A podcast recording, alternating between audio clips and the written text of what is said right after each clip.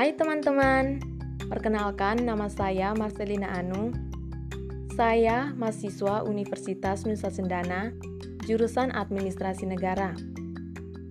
Hari ini saya akan membawakan materi tentang birokrasi yang ada di Indonesia.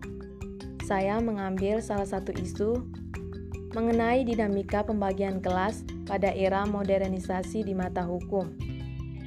Oke, kita langsung saja ke materinya. Pembagian kelas pada era modernisasi masih nampak sangat jelas di negara kita Indonesia.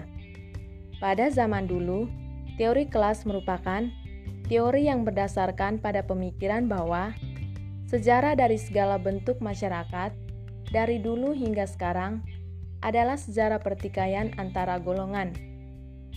Analisa Marx mengemukakan bagaimana hubungan antara manusia terjadi dilihat dari hubungan antara posisi masing-masing terhadap sarana-sarana produksi, yaitu dilihat dari usaha yang berbeda dalam memanfaatkan sumber-sumber daya yang langka.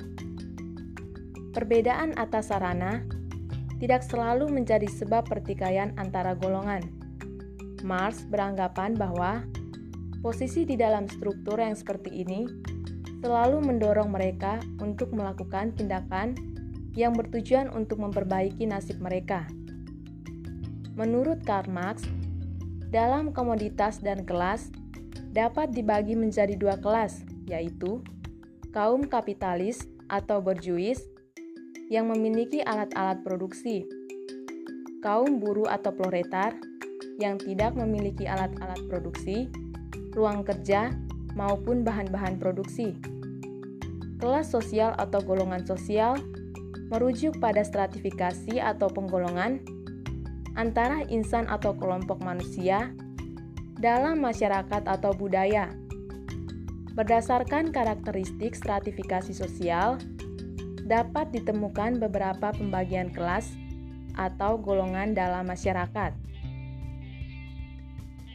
Setelah kita melihat kenyataan pada zaman sekarang, masyarakat masih menjunjung tinggi pembagian kelas yang dapat dirasakan dalam berbagai aspek dan segi kehidupan. Misalnya, dalam ekonomi dan hukum. Masyarakat yang memiliki ekonomi di bawah rata-rata harus tunduk kaku terhadap para penguasa atau yang memiliki banyak uang. Bahkan, dengan kekuasaan, mereka dapat memanipulasi hukum sehingga muncullah berbagai problema di tengah-tengah masyarakat.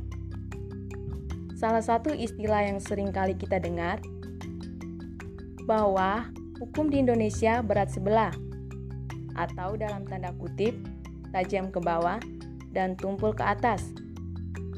Arti dari istilah ini adalah sindiran nyata bahwa keadilan di, di negeri ini lebih tajam menghukum masyarakat menengah ke bawah dan menghormati para penguasa.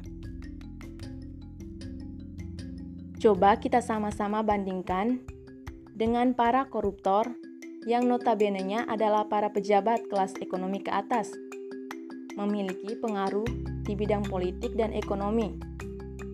Dengan mudahnya, bebas dari jeratan hukum. Sangat berbanding terbalik apabila masyarakat kelas menengah ke bawah yang terjerat hukum. Mereka akan diproses sampai tuntas dan juga sampai ke akar-akarnya. Pelaksanaan dan penegakan hukum dalam berbagai kasus di negeri ini sering kali mengingkari rasa keadilan dan menyengsarakan masyarakat ekonomi lemah. Diskriminasi hukum kerap dipertontonkan aparat penegak hukum yang lebih ironi dan membuat hati terkoyak ketika melihat masyarakat biasa dihukum seberat-beratnya dan diperlakukan dengan kasar dalam sel tahanan, tetapi para pejabat yang menghabiskan uang negara mendapatkan fasilitas mewah bak hotel bintang 5 pada saat hukuman kurungannya. Inilah hukum di negeri kita yang tidak dapat dipungkiri masih memegang teguh pada istilah pembagian kelas. Sekian materi dari saya. Terima kasih karena sudah mendengarkan.